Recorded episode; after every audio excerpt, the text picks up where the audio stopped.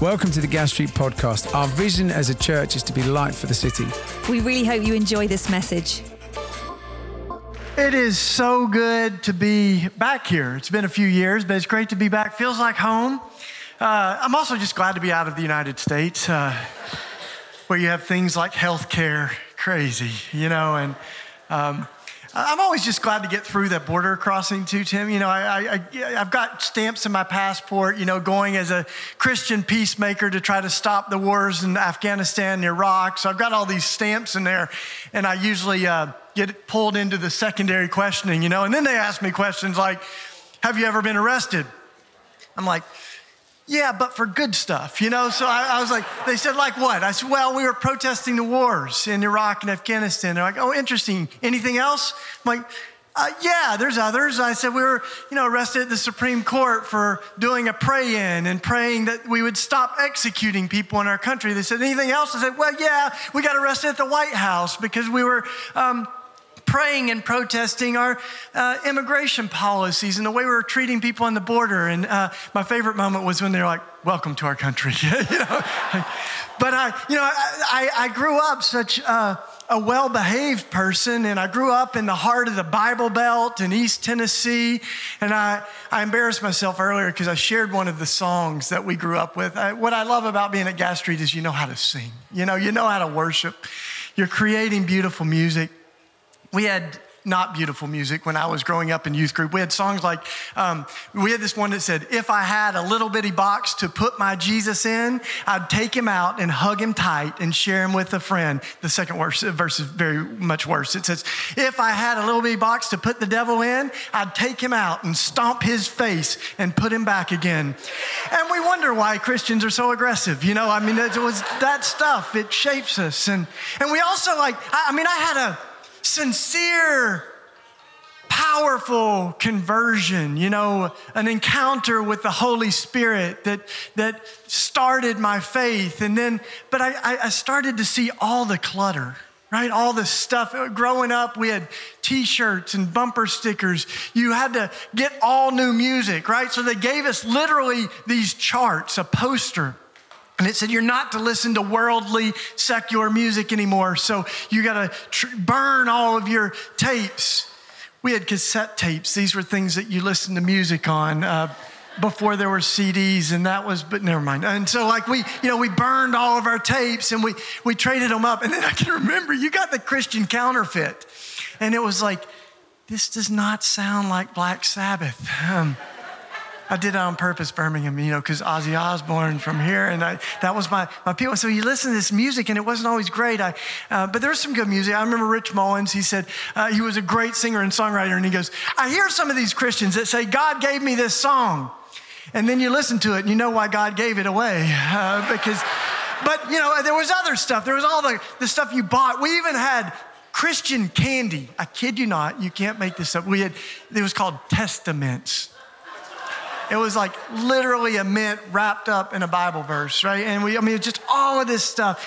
And, and you, you had all this consumerism and, and it was branded with Jesus, but it didn't always look like Jesus. You know, we had televangelists that had private planes, and we had megachurch pastors that had bodyguards. We had uh, folks that uh, we were infatuated with all this big stuff, and it was still often about the materialism. And yet, through all the clutter of it, I remember a preacher saying, if we find ourselves climbing the ladder of success and status and upward mobility, we better be careful, or else on our way up, we might pass Jesus on his way down.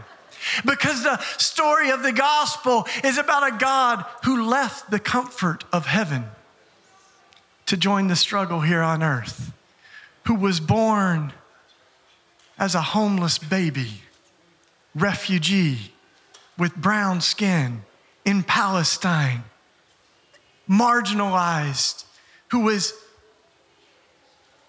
executed on a cross, came from a neighborhood where they said nothing good could come. It's a God who stands in solidarity with the suffering, the hurting people of the world. So I kept leaning into that Jesus, right? I kept leaning into that Jesus. And, uh, but I wanted to see what it looked like because everything I saw in the church was about believing in Jesus. It was even our language. Are you a believer? Is your mom a believer? And I began to say that we were making believers, but we weren't necessarily forming disciples. And Jesus didn't just come to make believers, but to, uh, to form disciples. And so when we started going, you know, I mean, I, I was like a cool kid. I, I was, uh, prom king, not to impress you because it was such a small town, but like I, that's what I was after, you know. And then I started reading the, the Sermon on the Mount where Jesus says, uh, if we want to be the greatest, become the least, right? We saw Jesus saying, sell everything you have and give it to the poor. And I started going, any, does anyone actually do that, you know? And, and so I, I wanted to know, like, where, where, what does it look like to follow Jesus? And I read about all these great saints that had already passed away, you know, St. Francis of Assisi and, uh, and Dietrich Bonhoeffer and Dorothy Day and all these wonderful folks. But we were going, who's doing it now? And my college friends and I, we, uh, we kept being really fascinated by Mother Teresa. This, woman who at the time was like 80 years old, you know, a Catholic nun who had left everything. They said everything she had was in a box. And she went to Calcutta, India, and began to care for what she called the poorest of the poor folks who had leprosy and skin diseases, folks that were ostracized in every way. Uh, she, she began to lift people off the streets, and the first home that she started was called the Home for the Dying where they just held people's hands as they died so that they wouldn't die alone without anybody looking at the, into their eyes with love. And uh, we, we, you know, we're 18. We're like, let's go work with Mother Teresa. So we write her a letter and we never heard back, but that didn't stop us because you're 18, nothing's impossible, right? So I just started calling nuns on the phone. Said, I'm trying to get a hold of Mother Teresa. And I finally get this nun, I kid you not, who gives me a phone number and tells me I need to call in the night. So it'll be like in the middle of the day in India, and I do it. And I was calling from a payphone. I mean, this is before the internet and cell phones and all that. And I, I like young people, payphones for things you put uh, money in, you know, and you call, and uh, Banksy uses them for art now. You know, anyway, so where, um, you know, I, I'm calling from a payphone, and it's $3 a minute. So I'm thinking I'm going to make it quick, you know, and, and it rings, and I'm expecting just sort of a polite receptionist, you know, like, missionaries of charity, how can I help you? But I just hear, hello? And I'm thinking I got the wrong number, you know, and I said, listen, I, I'm calling from the United States and we're trying to get a hold of Mother Teresa or some of the nuns in Calcutta because we want to come work. We're trying to figure out how to, how to love our neighbor and follow Jesus. And, and she says, Well, this is Mother Teresa. And at that moment, I was like, yeah, right, and I'm the Pope, you know, but I kept talking to her and she's, and I said, we want to, we want to come work. And she said, come on out. How long can you stay? And I said, we were going to stay all summer. She's like, that's a long time. I was like, or a few hours, whatever, you know, and we went and we spent the whole summer there, you know, and I worked in that home for the dying where we, we began to, to, hold people and whisper God's love to them. And I worked in the orphanages uh, that Mother Teresa had started rescuing kids that were abandoned in train stations. And Oh, I mean, it, it, shaped me. It formed me uh, as we, you know, came back to Philly. But one of the things that, you know, I, I remember about Mother Teresa, sometimes folks go, well, you know, what was that like? What was it like to meet Mother Teresa? She was like this tall. When I first met her, I just wanted to hug her, but I had to not break her, you know, so I'm just kind of doing one of these little pats. But uh, I, you know, I, I remember one of the things I will never forget about Mother Teresa. She was in prayer almost every morning. We would get up at five o'clock in the morning, which is not my favorite hour, but you know, I did it. Get it, come in, go to prayer. And we would take off all of our shoes at the door because it was holy ground. You know, it was a space where we would come in barefoot and we would kneel before the cross. And every morning, we would begin our day with prayers that Jesus would fill us with the Holy Spirit. That we would, we, this is one of the prayers we prayed every morning. Dear Jesus, may every person I come in contact with feel your presence in my soul. May I leave off your fragrance everywhere I go. But sometimes my mind would wander a little bit, and I, I did notice, um, you know, that I, I, Mother Teresa's feet were deformed, and I noticed them because we were barefoot. And I was sitting right behind her one day, and, and I wondered almost if she had contracted leprosy or something because of how deformed her feet were. And um, but yeah, I mean, it's Mother Teresa, so I'm not, I'm not about to be like, what's up with your feet, you know? And so, like, we were talking with one of the nuns, though, and she said, her feet are deformed because we get just enough donated shoes for everybody to get a pair. And there's not usually many left over.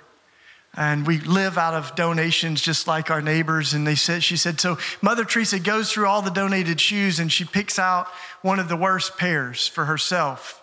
And after years and years of making sure everybody else had the best shoes they could, it's made her feet look like that.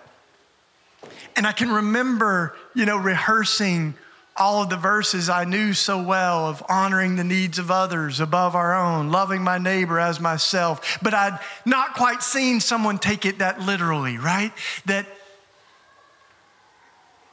Mother Teresa, you know, she would, I can remember when we would donate clothes to the Salvation Army or something, you'd give the pants that had the tear in them, the zipper didn't quite work on the jacket, you'd give it to the Salvation Army or something because it, it doesn't really work. And Mother Teresa had a totally different way of thinking of everything, right? She said, No, when you give to the poor, you should give the best jacket in your closet because you're giving it to Jesus.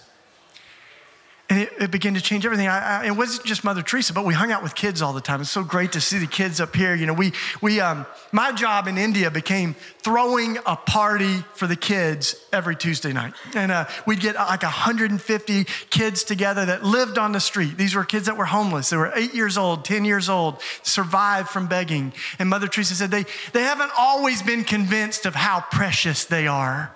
So we get to convince them of how precious they are. So we threw on this banquet, massive amounts of food. We'd play games and I got a few circus skills that I, you know, keep in my back pocket. But, uh, you know, we juggling, we're turning flips, we're doing all this stuff with the kids. And then one, uh, one day, one Tuesday night, one of the kids says to me, It's my birthday.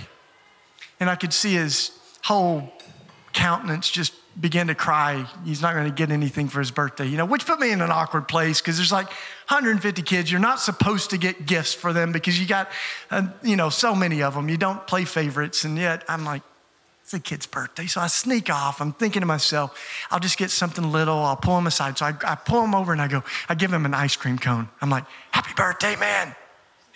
what I didn't anticipate was how excited he would be, right? It'd been a long time since he had ice cream. So he gets it and he's just like, and then his impulse, his instinct is that this is too good to keep for myself. So he yells at all the other kids, We've got ice cream! You know, and he lines them up and he goes, Everybody's gonna get a lick. The brother re- literally goes down the line, gives everybody a lick of ice cream, and then comes full circle back to me. It's melting all down his hand. He goes, Shane, we saved you a lick too. I'm like, awesome. You know, I've got this whole spit aversion thing, but I, I, I, went for it. You know, I went all in. Yeah. And, and, and that kid knew the secret, right? That Mother Teresa knew, that Jesus knew. The best thing to do with the best things in life is give them away. If we want to find our life, we lose it. If we want to get rich, we give all of our material possessions away. And yet it flies in the face of everything we hear in the world, right? Even in the church sometimes. From this kind of self obsessed, narcissistic prosperity gospel that's more interested in what we can get from God than what we can give to the world.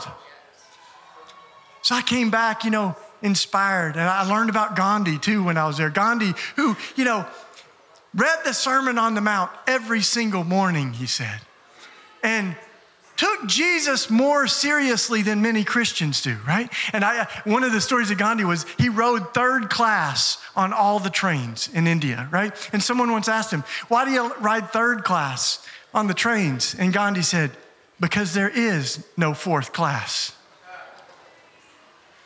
A different way of thinking of the world, right? And I'm convinced that that's what Jesus does to us is reorient us, right? So I came back to Philly. I mean, we got our that fire in our bones and we started our community and we started doing, you know, what Mother Teresa said, we're not called to do great things, but small things with great love. And that's what we sought to do. We're welcoming homeless folks. We got folks coming out of domestic violence. We're doing, you know, community gardens. We've been doing it for 25 years now.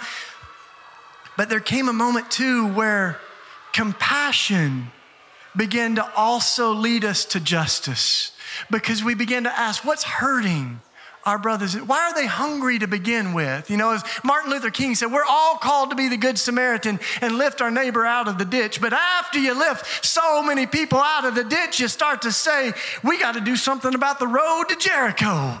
Uh, we got to do something about why people keep landing in the ditch. And, and in Philadelphia, one of the justice issues was the policies and the laws that we were passing that were hurting the homeless. One of those was all over our country. There are anti homeless laws that make it illegal to sleep in public, illegal to ask for spare change, illegal. One of the laws in Philly was a food ordinance that made it illegal to give out food. You literally couldn't get some pizzas and go to a park and share them. And so we said, these laws are wrong. And, you know, St. Augustine said, an unjust law is no law at all.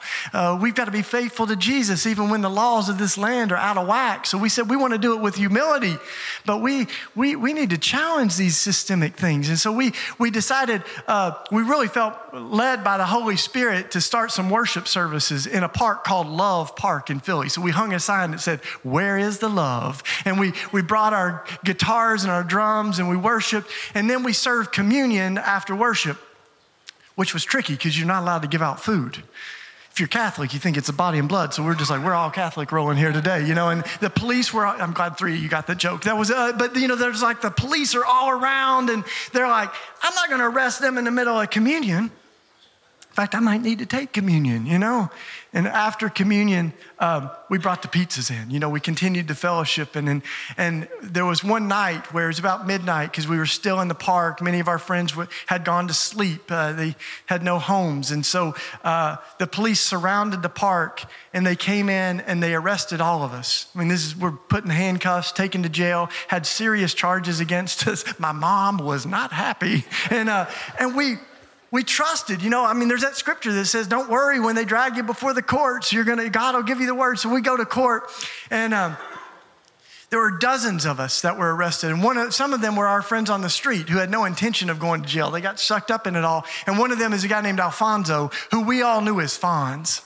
And he's smooth, you know. So we're like, when we're talking about who's going to represent us in court, we're like, we told all our, our lawyer friends, come with us, but we want Fonz to represent us, right? So we go to court, and uh, I got a shirt on as we go to trial that says, Jesus was homeless.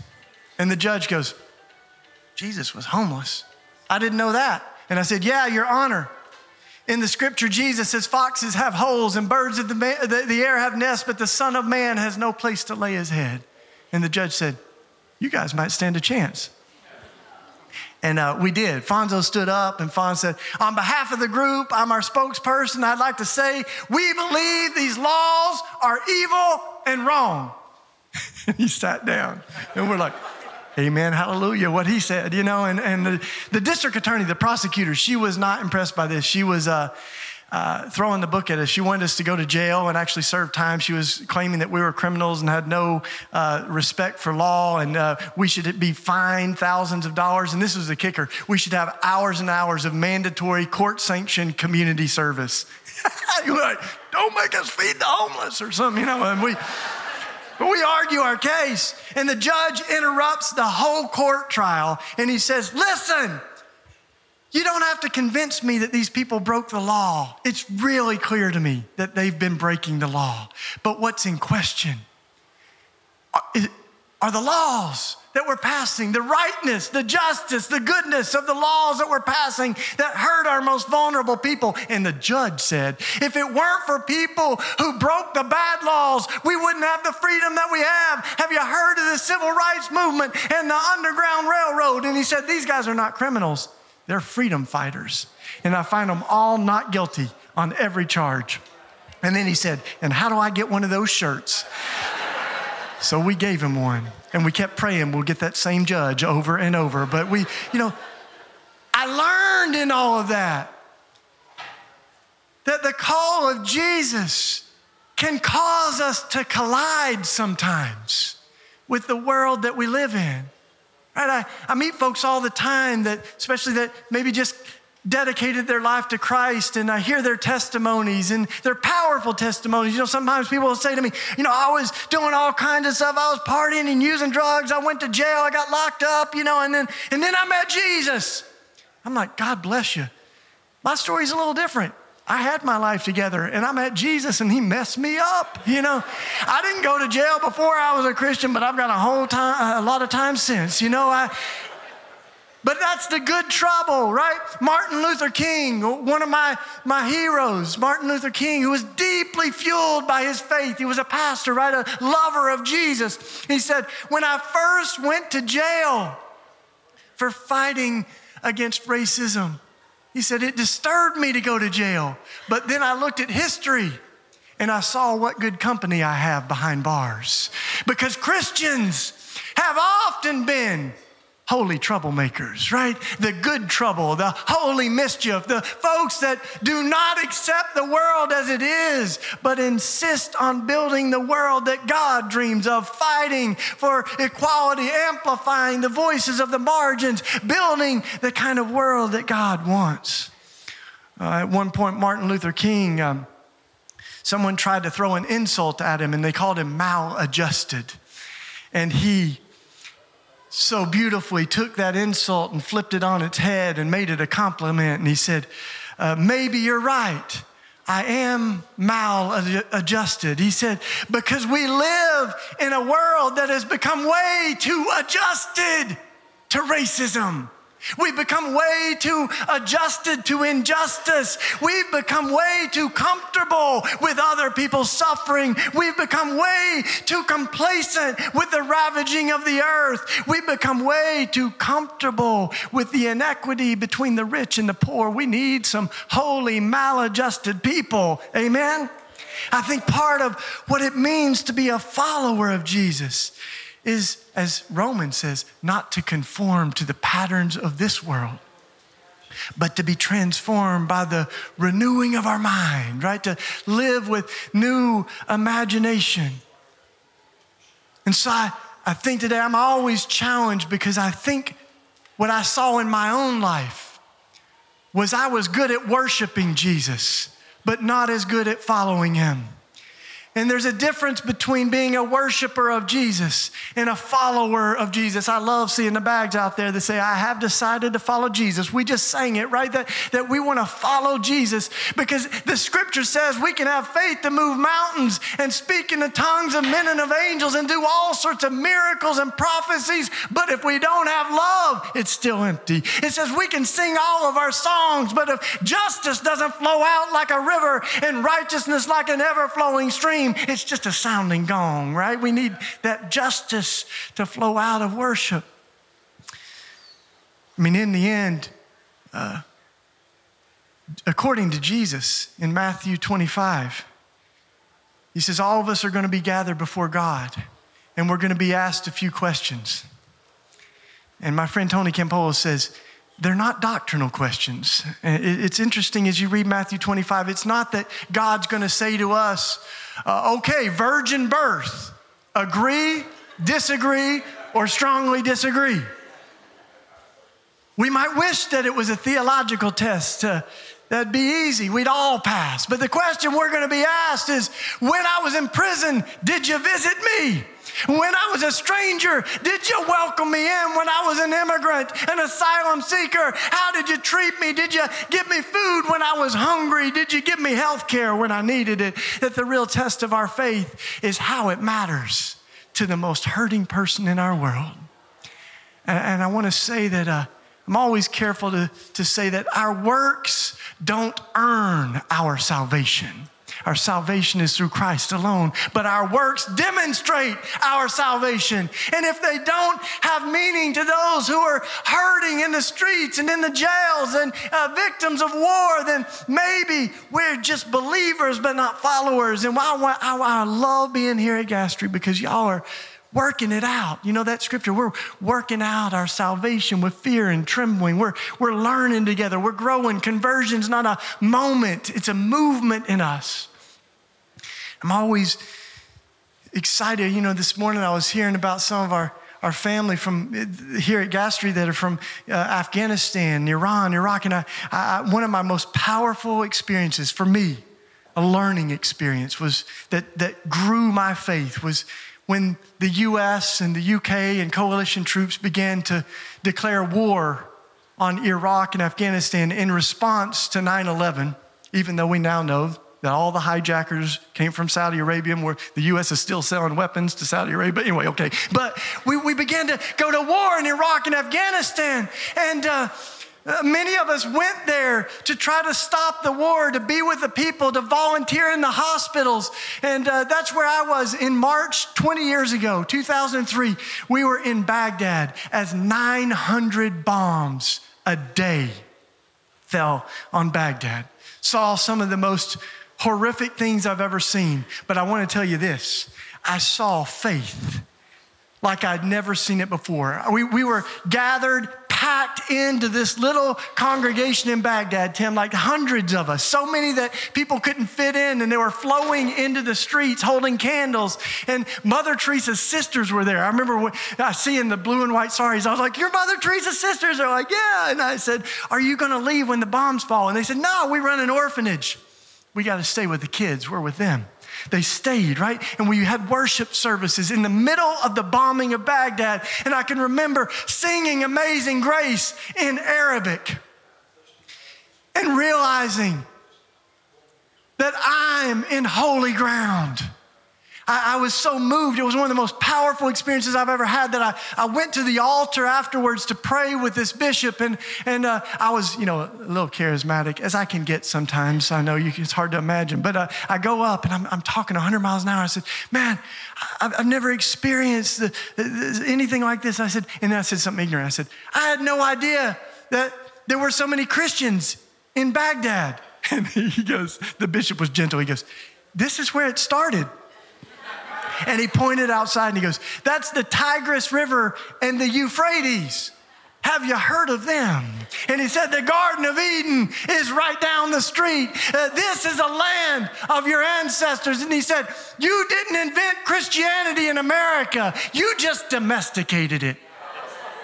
And he said, You go back and you tell the Christians in North America that we are praying for them to remember who they are. And I want to say those words to us today that we, we've got to remember who we are, right? We've got to look at the words of Jesus again and say, What if he meant the stuff he said? So I think maybe the invitation this morning is let's all go back to Matthew 5 through 7, the Sermon on the Mount. Let's read it fresh, as if we've never read it before, and just say, oh, What if Jesus meant these words?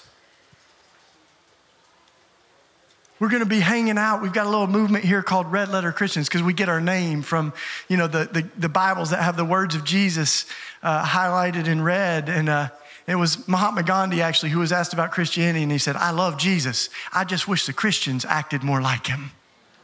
And we want a Christianity that looks like Jesus again, that loves like Jesus again. My friend Ash and Ange Barker, they've got a community just around the corner here that I'm staying at. And they'll have information out there because we gotta, we gotta build this unity so that people can know of God's love. And one of the biggest obstacles to Jesus has been Christians who have so much to say with our mouths and our bumper stickers and our t shirts, but so little to show of God's love.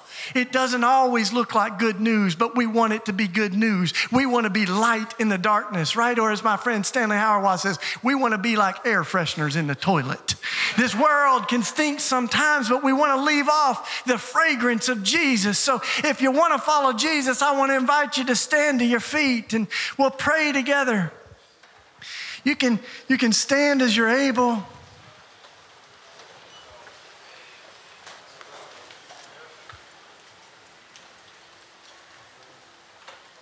And first, I want to say, Holy God, holy, holy, holy God, forgive us. Forgive us when we've reduced, when we've reduced the faith to a doctrinal statement, when we've been worshipers of you but not followers of you. So do something among us.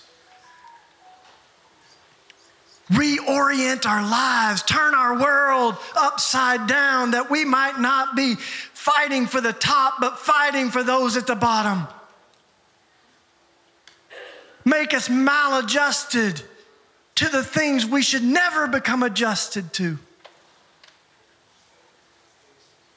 Help us to stand in solidarity with those in Iraq and Ukraine and Afghanistan and Iran and all over the world who are suffering. They're our family, they're your children.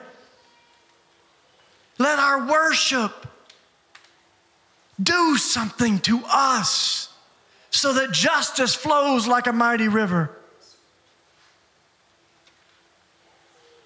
And if there's anyone in this room who's just hearing the whisper of your love and grace, maybe for the first time, feeling something moving in their hearts, we pray that they would say yes, that we would all say yes in a new way today, that we have decided to follow Jesus. No turning back, no turning back.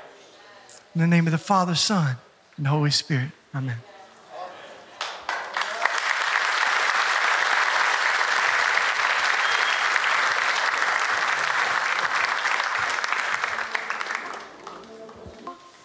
Thanks for listening. To hear more messages like this one, make sure you subscribe so you don't miss out. If you want to find out more, visit our website, gasstreet.org, or follow us on Instagram at Gas Street Church.